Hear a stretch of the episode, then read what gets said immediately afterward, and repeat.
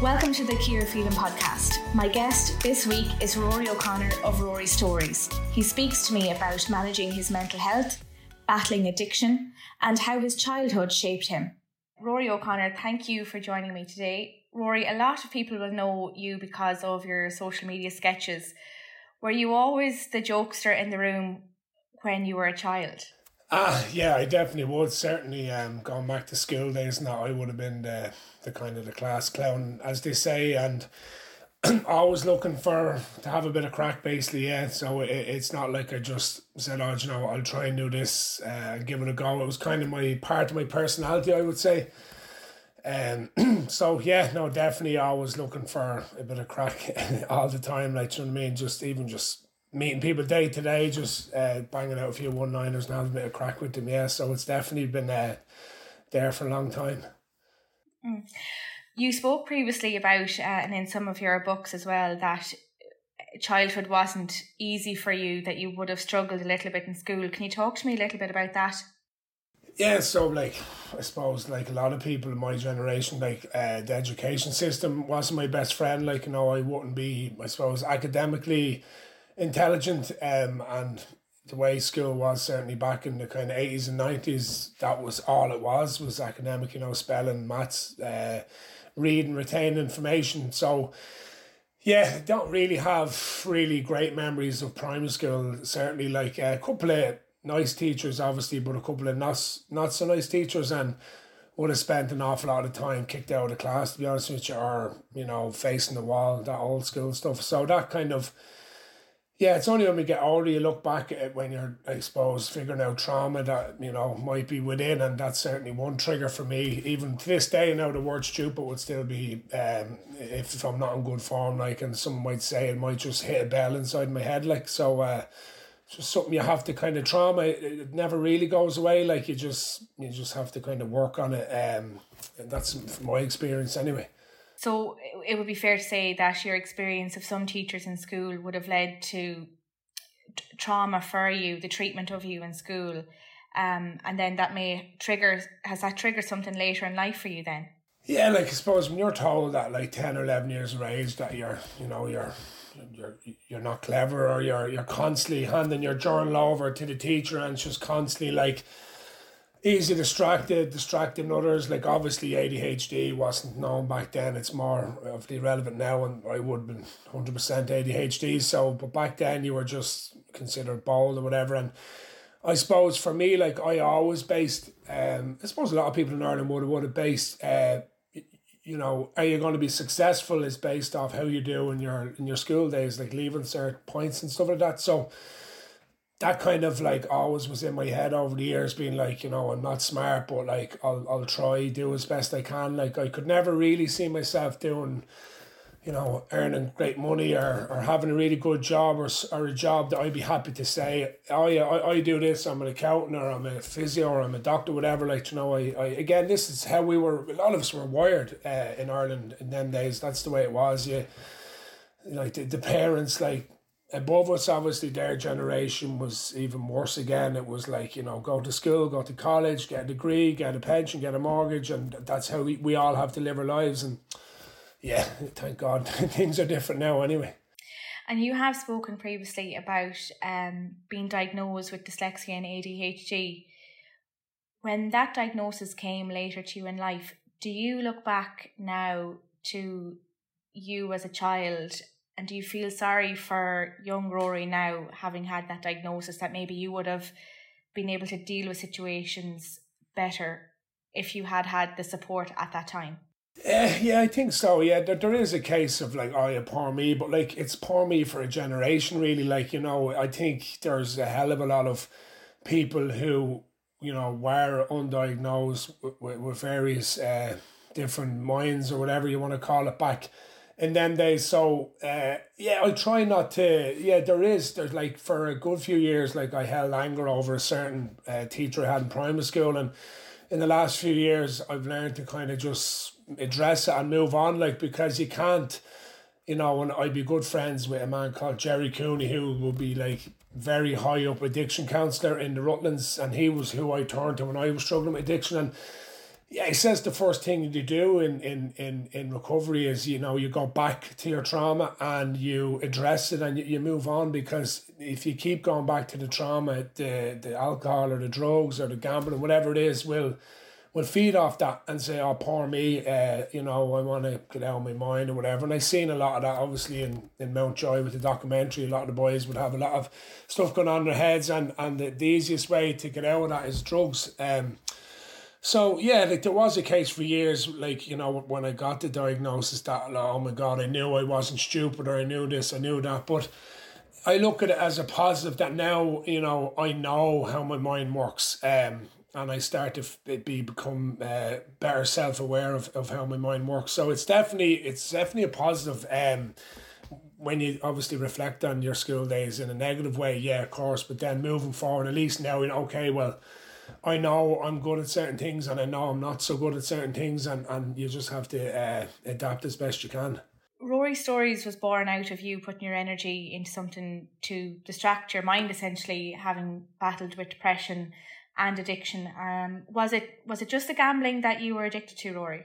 Yeah, it was pretty much. Like most would it, uh, you know, it's like when your doctor says, how much are you drinking, like, and when you say that to an Irish person, we're all alcoholics, like, do you know what I mean? And we all have drink problems. So I would have been in the the, the, the culture of the G A A with, like, drinking after matches and that. But no, I think I think I would have been good. I would have known when to turn a switch on and off, like, regarding that, like, and that's the discipline sport brings to you. Like, when you're training for matches, you go off the beer and then you go mad after you win or whatever that is. So now, gambling was the one because, um, you know, with A D H D, like, the more study you do, the more it opens up your mind. And one is the lack of dopamine kick into the mind. Like, um, that's a big one with A D H D. Like, so you, you look for that somewhere else, that is alcohol, or, or it was never about money for me. It was about, it was that buzz of putting a bet on, or I had to have a bet on to watch a match, or I was only in good form if I knew I had a bet on that evening. And it's this ongoing, it's like a drip is the way I can describe it. Like,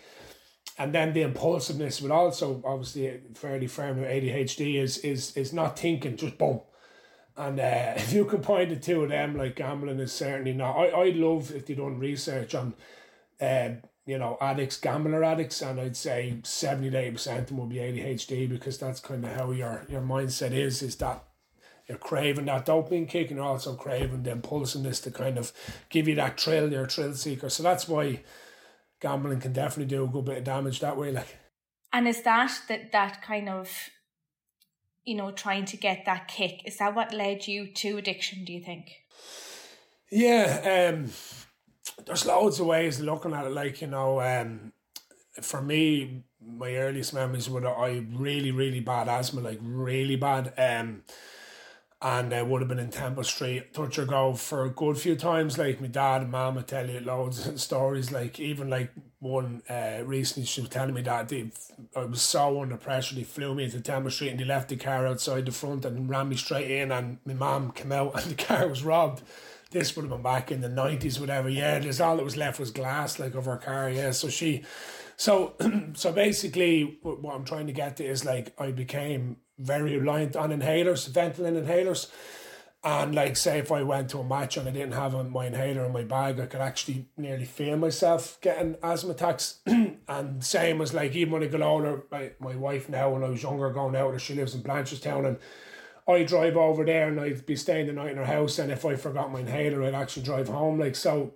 That's and like that's a reliant. I I actually I didn't even realize I'd be taking my inhaler. You know, so that that's addiction. That's certainly addiction. So yeah, we're we are getting there with the psychology around. But between all that, like, relying on something at a very young age. Also, I have a teddy bear that I still am proud to say is in my house. Um, I got him when I was born, called Ted, and very much latched onto him for years and years. Um, even now, like he. Uh, We we were away on holidays there in Portugal, and my little fella, who's four, he was like, "Daddy, you have to bring your teddy as well." And I was like, "Oh, I don't know if I can risk putting him in a bag." So, so we brought the teddy in his bag, and I didn't care about his laptops. It's like, "Where's that teddy?" And we got there to Portugal, and on the way home, or leaving the apartment, I was like, "Where's that teddy?" Like, so there's definitely, it all just makes sense, Ciara. Like, if you think about all that, like, there's obviously a big addictive personality there.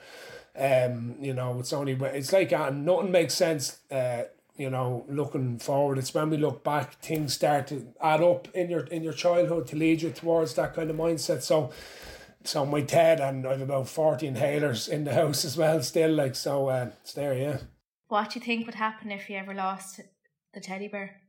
Yeah, well, um, again, it was a story of uh, we went to Manchester one year uh, with my mum and dad when I was maybe about eight or nine, and we left it in the hotel, and I I went nuts, and my father literally, like, yeah, it was it was bedlam, like, and had to go and meet people at airports to make sure I came back in one piece. So he he hasn't went anywhere. Like, I went to Australia for a year, and I, I decided to leave my home. I wasn't willing to take the risk to bring this Ted. Um, And, like, people would say, geez, what are you talking about? Why would you tell anyone that? Like, I'm at the stage where I don't really hold that in anymore. I just say it as it is. And what was what was great was I got a lot of feedback on my book, Rory Story, about the Teddy story. And I put up a photo with Ted on my Facebook there one evening, and the amount of people that sent me photographs of their Ted. This, these were, like, men and women in their thirties, forties with these battered teddy bears. So, like, you know, you're definitely not the only one that has a teddy bear since you were young. It's obviously an attachment thing, though. Have you have you explored that further in terms of, you know, what that might mean to you? And have you ever thought of, you know, um, are you taking a step further in your journey by perhaps getting rid of the teddy bear at some stage? What exactly does that represent to you? Yeah, it's a good it's a good question. Um Yeah, I a bit like, suppose, the, the the grudge I held over the school teacher for years, and kind of having to move on from that. And yeah, I, I, I never thought of it that way. Um, I'm not so sure uh, I need to put him in the in the teddy bin or whatever just yet. Like, but it is, I never thought of it that way. Like, it's, see, the thing is, like, addiction, and I, I do an awful lot of talks the minute for for companies and schools, but, like, my, my experience and every uh, information I get is fed for me from Jerry, who's, like, professional or professional, so I don't make this up. I don't claim to be any way qualified to make it up. It's just my journey and his professional experience of it. So addiction never leaves you, like, it never leaves you. Like, there's, you're always just swaying that bumper car one way or another. Some addictions can be really, really harmful to you and, and everyone around you, and some can be semi-harmful, and some can be mediocrely harmful, like, you know. So obviously the big ones, the drugs, the gambling, alcohol, can bury most people, but then people turn to exercise, or they turn to sport or golf, and then they get hooked on that. And then, like, it's it's funny, like, I, I, I spoke to a fella recently who turned his attention to golf. He was a coke addict, and he went mad into the golf and got good at it. And then he was like, Rory, like, it was like my daughter's communion, and I was like to my wife, yeah, but there's a big golf event on that day, like, you know, like, what? And she's like, it's your daughter's communion, what are you on about? And he's like, I know, but I, I'm going to play early and all. And, like, it's only when it was said back to him, he was like, oh my God. And, and obviously he was like, oh, do you want me to go and do bags of coke every night then, like I was doing, or what you want to do? So again, like, there's never really, it's still, it's always an ongoing balance, like, it really is, like, and, and that's what I've learned from speaking with a lot of lads about addiction is, it, just because you stop being an addict at a negative and you turn it to a positive, it's still going to be, you have to mind it, basically, like, you know. And I'm the same with social media, like, you have to take breaks from it, you have to you have to be careful on social media, because you get engrossed on, you know, following, shares, likes, comments, all this dopamine kick to the head, and that, that's that can that can be just as downfall as, as any addiction. So you just really have to just constantly be on your toes. And my wife is great For for that, like, she be kind of the sensible one, like, and I'm happy to admit I'm well under the thumb in that regards. I know there was a, a, a kind of macho man, oh, you're wrapped, you're wrapped. I need to be wrapped, Ciara. That's the way I am. Like, if I'm not wrapped, I'm a liability, and that's why I was so engrossed again in the, the documentary Mount Joy, because I know in a blink of an eye I could be looking at, at, at someone else and me in there doing that, and that's that. That's where the connection is with people who struggle with addiction, like. Yeah. Um, you, you obviously sought help, and you spoke to your father and your wife when you hit rock bottom. Can you, I know it might be difficult, but can you recall what that felt like? You know, I've had a lot of previous guests speak about when they hit rock bottom and how the resilience and the strength that you find to come out of it with support. But for you, what, what was that actually like? Because so many people Um, and look, I'll speak to you about this in a couple of minutes, but gambling seems to be huge within the G A A community. Um, so for you, when you hit hit rock bottom, how what was that really like for you? Yeah, like there's loads of ways to describe it, but an emptiness is certainly um, the one word that sticks out. And anyone who's, you know, been in that place, it's because your your mind is so powerful. Like as a human being, like your mind is so powerful, and, and I accept that. I tell I tell myself more negatives than positives on a daily basis all the time, and and it's just I don't know how to change that. I work on it, but it's just the way it is. Like no matter when you're going through a dark place, like no matter what anyone tells you, you can't see it yourself. Like it's nearly like there's a you're in this cage, and so at that moment, like you know, you, like you, you, you really like it's it's hard to say, but you do just want to die. Like you want to you want to get that mind completely numb, and again, it goes back to like the steps leading to suicide is is is is addiction abuse, because once it gets into you, it gives you this false sense of hope that everything's great in your head, and and you know, you, and then obviously when you come off this, you're, you're in a heap. So. Like even like it's ten years ago since I hit my rock bottom, which was May two thousand thirteen, and like like since then to now, like obviously my life has changed completely, and I've done stuff that I obviously I'm very proud of. Like you know, I've I've had a, a lot of success, thankfully, and but there's still days, Ciara, where like I'm useless, like you know, and a million people can tell you that you're doing great, but if you can't tell yourself that yourself, it it's pointless. Like, and that's what, like like. Depression, it, it doesn't discriminate. It doesn't, you know, the way for years, like, sure, how would your man be depressed? Or lovely house and lovely car, like, it's the greatest sort of bullshit ever. Like, it doesn't care. Like, it's nearly like you have reality here, and depression is somewhere in between you and reality, and it's just going, no, you're not good enough, you're not good enough. And yeah, it just, yeah, it, it can be very difficult um, at times, but I, I've just accepted that it's going to be there forever now, and it's the matter of really enjoying when you're in good form or when you're in bad form, just get through them days and do whatever you got to do. Like, um, so that's kind of how I manage it. And yeah, there's no, obviously there's medication and there's exercise and there's this, but I really believe that it just, it lingers. Um, and it's, it's just an ongoing battle really. When you reflect on that time of your life, now I know you said, you know, you have good days and bad days, but when, you know, a lot of people that would be familiar with your story would have read about, you know, when you only had two or three euro left in your bank account and you came out and you rang your, your partner at the time, and um, your wife now. When you reflect on that, that you quite possibly could have ended your own life, what goes through your mind now? Oh, what, what, what a waste it would have been, really, to be honest with you. Um, you know, I, I pride myself on, on, on helping others because... You know, I know it's it's the it's the popular thing to do now to quote mental health online and that, but like I, I, I can be proud to say that since I had a thousand followers, I've been talking about it, and now there's a what a million there now, but it's it's still the same message because I know how it feels like to be that low where it's touch or go in your head, like and like. Whenever I hear about suicide, like obviously number one is like you're you're you're really annoyed, but the second thing I always ask is what kind of a person, if you don't mind me asking, and eight, nine times out of ten it's oh my god, lovely girl, lovely man, really popular, really, you know, and, and it really hurts me because I can see how they went that far. I can see it clearly of like, you know, if Rory O'Connor was gone in twenty thirteen, I would have been a perfect example of what? She was always in great form and he, you know, chat away to anyone and blah, blah, blah. So, like, that's why I'm kind of nearly feel like I've come out of these woods with mental scars on my face and on my mind and on my head and and wanting to just tell people that, you know, there is there is another road or there is another option than than to do that. And that's all we can do, really, you know what I mean? It's, it's all we can do is just, like, you know, I see it, like, when I'm... What drives me on is I don't care about online.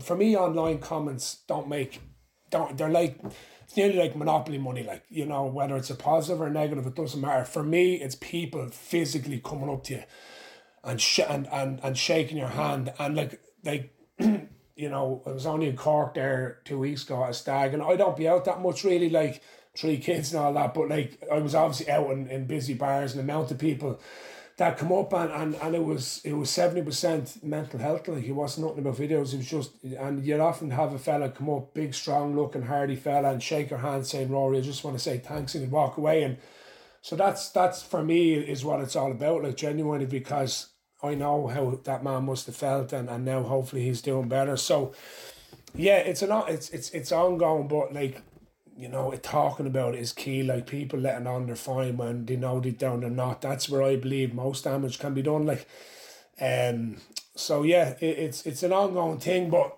I just, you know, look what happens when you turn your attention to something you're passionate about. That's my message, and all the talks I give is, you know, you can do you can do the most amazing things, because I think when you come from rock bottom, where you're touch or go, and you make it through, and you, you move forward, you become very resilient. Like, you know, you, you start to really kind of just shake off uh, normal life problems, because, you know, you know, and I believe I wouldn't have done as well in that Ultimate Hell Week if I wasn't through the dungeons I was in my head, like, you know, because physically I was fucking way off the pace compared to some of them savages, but...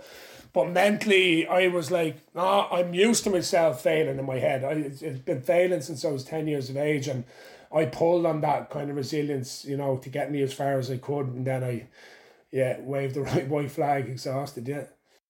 When you went to the stag, when you have the likes of, you know, the big macho man coming up to you, or you have someone coming up to shake your hand in the street, or if it is a message on social media, and people are thanking you because you came out and you told your story, and as a result had a domino effect for another person that felt comfortable to share their struggles. How does that make you feel?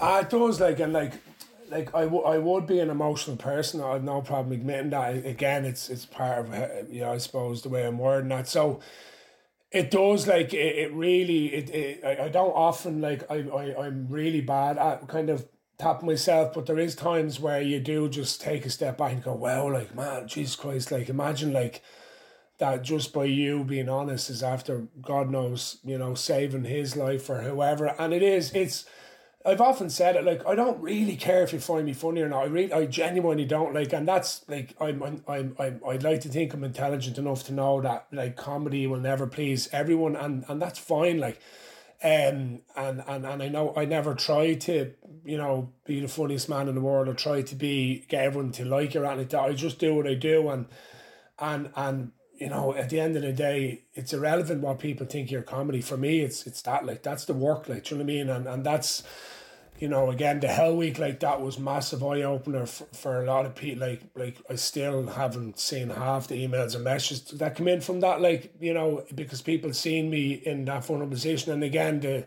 the Gaeltacht na Joy. So I, I, I, I know it sounds maybe a bit cringe, but I genuinely like helping people. Like, I, like, people think that, you know, big house, big that, yeah, like, obviously, you know, you're successful, you'll get whatever you get for what you do, but for me, it is honestly knowing that other people are, are, are taking a bit of feel-good factor from me, because I honestly know how it feels to feel shy about yourself, and no one should, and no one should make, make, be made feel like that, you know?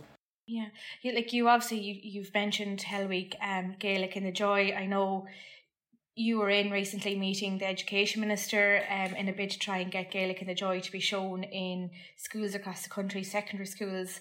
Um, I've watched it myself, you know, half the country has watched it. You know, how has that become such a passion of yours, in particular the focus on prisoners? Um, you know, people that have taken a wrong path in life, such as getting involved in criminality. Why that cohort of people? Because again, I, I see myself in them, like, you know, I, I was the young lad, you know, messing with school, you know, hanging around the bushes, you know, drinking cans, smoking hash, playing the two-pack, all the sovereigns on my fingers, thinking I was this kind of gangster. And and obviously, thankfully, sport really did kind of move me away from that environment, but I'm still really good friends with a lot of lads that are struggling, and they're good lads. And like, as fate, you know, manifested, Ross Hanway, obviously, like, I know Ross twenty years, and he was in Mount Joy, and he was on our team, and like, you know, he often sat at this exact table I am here, playing cards with me, having a few bottles of beer, and And the good, the, the cocaine really is, is, is where the downfall was for him, and couldn't control the, the addiction, and he got involved, and he ended up at, at the doors of Mount Joy. And I seen it, Ciara, like when me and Philly first went in, like when the cameras weren't rolling, like it was a very scary experience. Like we were in the main jail and all the prisons were unlocked. But if I was to describe it in one word, I'd say sad. It's sad. Like it's, all these guys are, a lot of them are on drugs all day long. Their eyes are not there. You look into their eyes and the soul is gone. And it's, yeah, it's very, I think it's very sad. And listen, one hundred percent there's a lot of people that should be in prison for like loads of various terrible crimes. And, and I get that. But there's a hell of a lot of people, I really believe, that just need uh, a positive role model in their life, or need a positive uh, environment. Um, and Jordan, who we've been working with, is a perfect example. Like I only met Jordan last weekend. We were out in Port Marnock, and he's in great form. He's off the drugs. He looks, he looks really good, and he's such a, a, a pure is the only way I can describe him. He's so he he doesn't know how to lie. Like he's just so honest and so raw, and he was just pulled in that direction because he was in a lot of uh, care as a young guy, and his mum and dad may have been struggling themselves with addiction, and, and he. He unfortunately took the brunt of that, and, and, and but he's so positive now. It's all the man wants is, he he texted me about two weeks ago saying, Rory, um, is there any way I could get somewhere to live when I get out of prison? Because I know if they put me back in a hostel, like I get involved again. And I said, Jordan, I promise you, I will get you somewhere. If it's my couch, I'll have you there. There's no bother. And, and it's all I want. He, he just said to me, and it nearly made me cry. He was like, I want... I want somewhere to live, I want a job, and I want to go to the gym, and I want a girlfriend. That's all he wants, like, do you know what I mean? And and and he's, there's loads of him in prisons like that that didn't get the chance he was given. And and and like Jordan, as I keep saying to him, he can go on now and inspire a generation, like, because listen, call a spade a spade, things are in a very scary place at the minute in society. Um the cocaine thing for me is mind blowing. Like it's uh Like, I'll give you a good example of where it's at. So in Cork there a few weeks ago, we were in this busy bar, and the queue for the lads' toilets was longer than the girls'. And I was bursting, and I kind of went my way through, and, and I looked, but there was no one actually, say, having a piss or whatever. It, they were all queuing up for the toilet. And I looked, and it was, oh, Rory Stories, boy, whatever. And I, I just took a quick glimpse, and I just done an observation check, and it was from the age of about nineteen to sixty in this queue. And as God is my judge on my kid's life, I walked out, right, and about twenty minutes later, a fella come up to me and goes, oh, Rory Stories, boy, welcome to Cork, can I get a photo? I said, yeah, no bother. And he says, here, boy, shake me hand. And he went to shake me hand, and he put a bag of coke into my hand, right, no word of a lie yet. And I just said to him, I said, here, pal, I'm not into that. And I put it in his pocket. I says, did you watch Gaelic in the Joy? He said, I did, boy, it was brilliant. I says, I says, what did you learn? And he was like, oh, no, listen, the famous words of an addict. He said, listen, I, I was bad on this stuff, but I have it under control now. Says a man giving me a bag of cocaine. And, like, I went home that night, and it was, I, it was actually, I was going to post something about it the next day, and I, I had a bit of fear, so I just didn't, like, and I kind of, but, like, that is one hundred percent the true story. And and I was thinking, my wife said, you know what's mad, though? If someone had got a photograph, like, of that mo- moment when he handed me the coke, and it got into the hands of someone that wouldn't be a fan of me or whatever, and threw it online, you get ossified, but then they don't know what happened, and and that is hand in heart what happened. So so th- that's what I mean. That's how mad and how normalised it is. And I have no issue with anyone doing cocaine. Um, you know, I was on a stag, and it was definitely lads doing it or whatever, but for me, it's addiction. Like, it's like, if you can do your whatever you want to do, your drugs, your drink, and, and leave it at that till another special occasion, well, then you're letting your hair down. But it's getting, yeah, it's it's it's scary. It really is, like, you know. And even listening to boys in, in Mount Joy, like, they be telling you stuff, like, when say away from the cameras, and it's it's eye opening, like. Um, and I don't know what to do. Like, uh, I'm not into politics, but I feel sorry for Helen McEntee at the minute. I, I think that no matter what she does, she's kind of wrong, if you get me. Like, um, so it's it's tough. It's a tough society to try uh bring a bit of order to, and I think everyone can really, you know, relate to that. Like, from the crime and the drug uh, scene at the minute, it's scary. Like, mm-hmm. Obviously, it's uh, in every aspect of society. Um, doesn't matter your job, but gambling as well, I suppose. I mentioned earlier on, um, like, anecdotally, you would hear a lot of uh, issues with gambling, particularly, look, young and old, but particularly with younger teams these days across uh, the country. Have you come across, is that a, an experience that you've witnessed as well in terms of um, young players, I suppose young and old? Ah, yeah, listen, it's, it's again, my mindset is the same as gambling or as cocaine. It's like, listen, if you can do it and, and enjoy it for what it is, like have one bet at the weekend on a match, or you can go and have a few bets at Cheltenham. If you, it's, again, all comes down to addiction, like everything in moderation. But again, for every gang of sixteen-year-olds now who are all doing online betting and WhatsApp groups, there's there's going to be two two Rorys in that group. Statistically, with my mindset, that is, it's going to bury them. Like, you know, it's going to turn them into liars. And it's gonna gonna be be a problem for them and their relationships with money and with people going forward. And that's that's the awareness. Like, you know, it's not like I don't want to be this, like, you know, close every bookies in Ireland and stop chatting. No, if you're able to enjoy it, I'm just jealous. Like, I'd love to be able to enjoy it for what it is, but I can't. And there's a lot of people that are, you know, probably in the same boat but don't realise it yet. Um, when I was betting as a sixteen-year-old in, in Ashbourne, my local uh, town, I remember being in the bookies and uh, putting fivers on and one in the women. I remember her well. She said, "Rory, I'm telling you, it's only fivers now, but be careful." I was like, "Ah, oh, no, no, I only blah, blah, blah." And I always remember saying to me, and as the years go on, the fiver just becomes boring and the tenner becomes boring. And you're, again, you're looking for the bigger kick. You know, if you put a tenner on a horse or a hundred euro on a horse, what's going to give you more of a thrill? Obviously the one hundred euro, do you know what I mean? So so that's what I'd be worried about, is all the young people, especially online. Like, that's when I knew why the problem was, when, excuse me, when the online betting became a thing. That's when I knew I, because it's so easy, you're just on your phone and you're you're looking at any, I used to look at any crap on the T V and put a bet on it, do you know what I mean? And yeah, I, I haven't been in a bookies in, oh, ten years now, pretty much. So it's uh, I don't want to go near it either. Like, yeah. Would Would you be afraid to step inside the door of a bookies? Ah, listen, I, I wouldn't, to be honest with you. Like, I was at a race meeting about maybe the year before COVID, and I had a great day.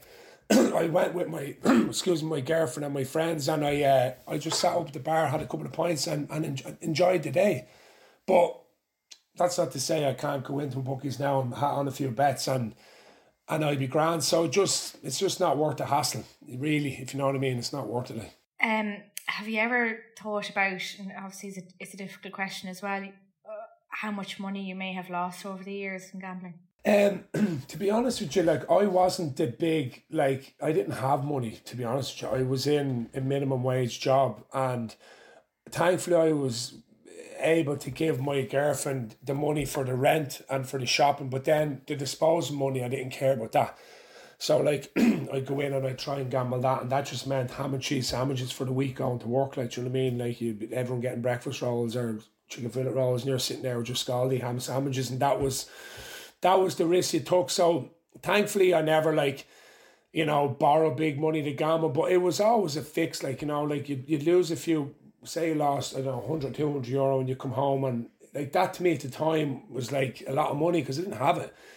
And then I'd suddenly find myself down in my dad's shed rooting three or four euro out of his golf bag, and I'd be straight back down with the three or four euros. Like, that's that's clearly a problem, but but denial is a great thing when you're when you're when you're addicted to that. Like, it's, you don't want to hear the truth because the truth hurts. So you, you, it's e- it's easier just to lie. Like, um, has fa- fatherhood had a significant impact on your outlook on life and dealing with everything that you've been through on your journey?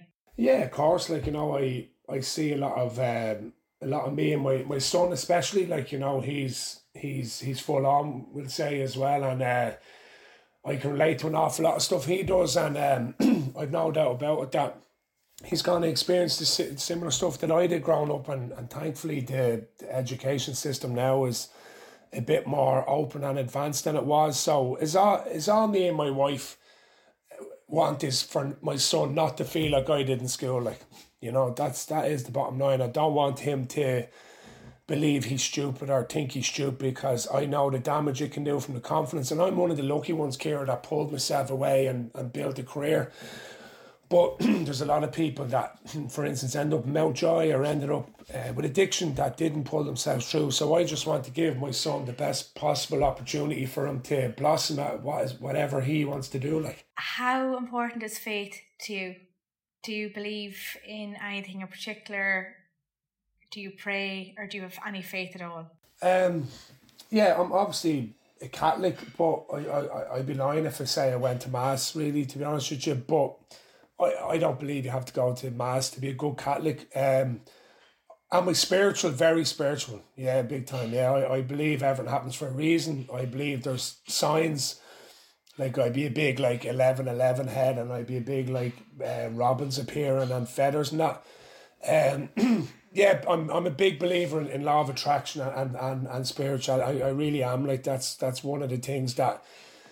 that gives me hope, like, you know, and, and I often said, my friend Ross would be big like that as well, and we've often said that, you know, we need we need to look no further than his story. Like, he landed in Mount Joy after making a big mistake, and here's one of his mates doing a T V show that was able to pull him away from the dungeon and and pull him back onto his knees and, and let him, you know, get a better life. And he's excited, like Jordan, to, to go back and finish his apprenticeship and move on and, and stay off the drugs and, and be a good person. So I've I've no reason not to believe in fate and not to believe in uh, things happening for a reason, because my own journey, um, yeah, like, uh, there's a lot of mind blowing stuff that's happened to me over the years, like, you know, the stars aligning and that, and it's, you can either think it's bullshit and whatever, or you can embrace it. But for me, I embrace it, like, you know, I really do, and I I, I believe the whole karma in, in a good and bad sense. Like, I think if you're good to people, which shouldn't be hard, like, do you know what I mean? Like, you know, I don't.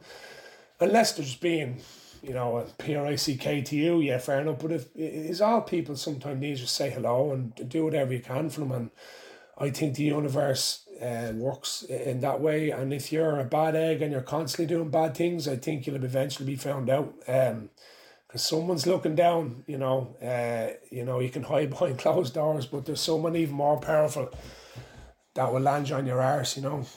What's one thing that you would change about Ireland, and why? Oh God, that's a good question. Um, is the weather too much of a windy question? You're not the only person that has said that. I was thinking you do look very sun. You do look very sun-kissed there after coming back from your holidays. Is is is yeah, is the is the weather and I can change? It's a bit a bit of a windy answer. No pun intended. Like, um, go deeper for me. Yeah. Um. Like, it goes back to the education system. Yeah. Like, that's that's my that is my like. You know, everyone only has uh, one chance at life, like, and you only, you're only, you're only one Ciara Phelan or Rory O'Connor. That's you, and and what do you want to be remembered for? Do you want to be remembered for blending in with the crowd and, and you know, doing the good things and not breaking any rules and, you know, whatever you got to do, or do you want to kind of uh, you know, be remembered for the impact you had? And my gut feeling is, you know, I believe my destiny is is education system, like, because of my own story. Like, and I done L C A in school, and I'm proud I done that, but I'm I'm more prouder to go back and speak to L C A students as a four-time best-selling author, and I can't spell, like, do you know what I mean? And that's something that I really am very passionate about. I just want other people to know that just because you're struggling inside a classroom doesn't mean you're stupid. You just have to find your lane. And I consider myself super intelligent uh, from a um, emotional point of view, but obviously completely disastrous from an academic point of view. But that's fine. Like, um, so I would like to see schools cater more for, for uh, you know, I think the majority, or not majority, the the, the lion's share of people would maybe be a bit more emotional intelligent, um, but they focus on academic. You need academic people, obviously. They they they keep us alive. They. They do all our, our books, and they do all our figures, they do all this stuff. But, but then there's also a hell of a lot of very intelligent people that just never were given a chance to blossom. Um, and and so that's why education system. And in fairness, Norma Foley, she, I liked what I heard of her. Like, I I I, I went in there, uh, all guns blazing, and she was she, she answered, like, the, the way I hoped she would, that she she knows the Leaving Cert system is, is running out of time, and And, and and you know, young people, like, they need to emphasise more on apprenticeships in school, make them more appealing and that to young young lads, rather than just, you know, you know, go back to our days in school, and your your your mate left in third year, and your mum and dad said, "Oh, don't don't hang around with him. He's a he's a failure." Like, you know, and here's the fella now that runs his own engineer company. So, yeah, so that's for me is one thing I changed about Ireland, and I think it is changing. But I I'm gonna do my level best to. To do, because I, I always think of, like, you know, there's a great saying, it's like, be the person you needed when you were ten, like, and I feel like that I'm fighting that battle for Rory when, when Rory was told to stand up in class and he couldn't read and everyone be laughing at him, and so I I have that grip, uh, grip between my teeth to, to, you know, do him proud, like, basically, like, and that's what my mission is, like. I was going to ask you finally my last question, um, but it might be what you've just said. Piece of advice that you would give to someone, to, to my next guest? Uh, yeah, it, it's kind of like uh, start start scaring the shit out of yourself uh, with, with, with taking chances. Yeah, yeah. Like, and that, that's why I would say to people, it's like, fear never leaves you. Like, fear never leaves you. It's, and, and, and it was great to hear Ray Goggins say that to me when we doing a bit of work together. Like, and I'm like looking at him like he... This is a fella who stood outside a hostage room, like, you know, counting the five to go in, and, and like, he could have been brown bread, like, and he says, well, that's no different than someone jumping into the deep end with no armbands on when they can't. Like, it's it's all relevant, but for me, it's definitely is, is get used to feeling fear and, and, and, and taking it on, like, you know, and, you know, get used to being comfortable, being uncomfortable, and that for me is the key, like, um, fear doesn't leave you, just raise the bar, like, that's kind of how I look at it, so, uh, And and stop giving a shit what people think about you. It's such a, oh my God, people, like, it's gas. We often think about Ireland like little old village and a little old county, but like, do you ever go walking around Europe or around America and you're thinking to yourself, do you think anyone here cares about what Martin or, or Pauline done in the local pub last Friday night? No one cares, like. So just don't give a shit what anyone thinks you, because... people, if you're the nicest person in the world, people will still not like you because they think you're too nice, like. So I always say to young people in school, like, just be yourself, like, because, like, at least then you can, whenever you're pulled from the sky or whatever happens after, you can say, well, at least I was true to myself and I wasn't trying to be someone I'm not, and, and, and that's just the way it is from my experience. Just, just, yeah, be who you're meant to be, like. Rory, thank you so much for joining me on the podcast today. Yeah, no bother at all. Yeah, cheers. Thanks to Rory for speaking to me today, and I'll be back here next week with another episode on the Cure Feeling podcast.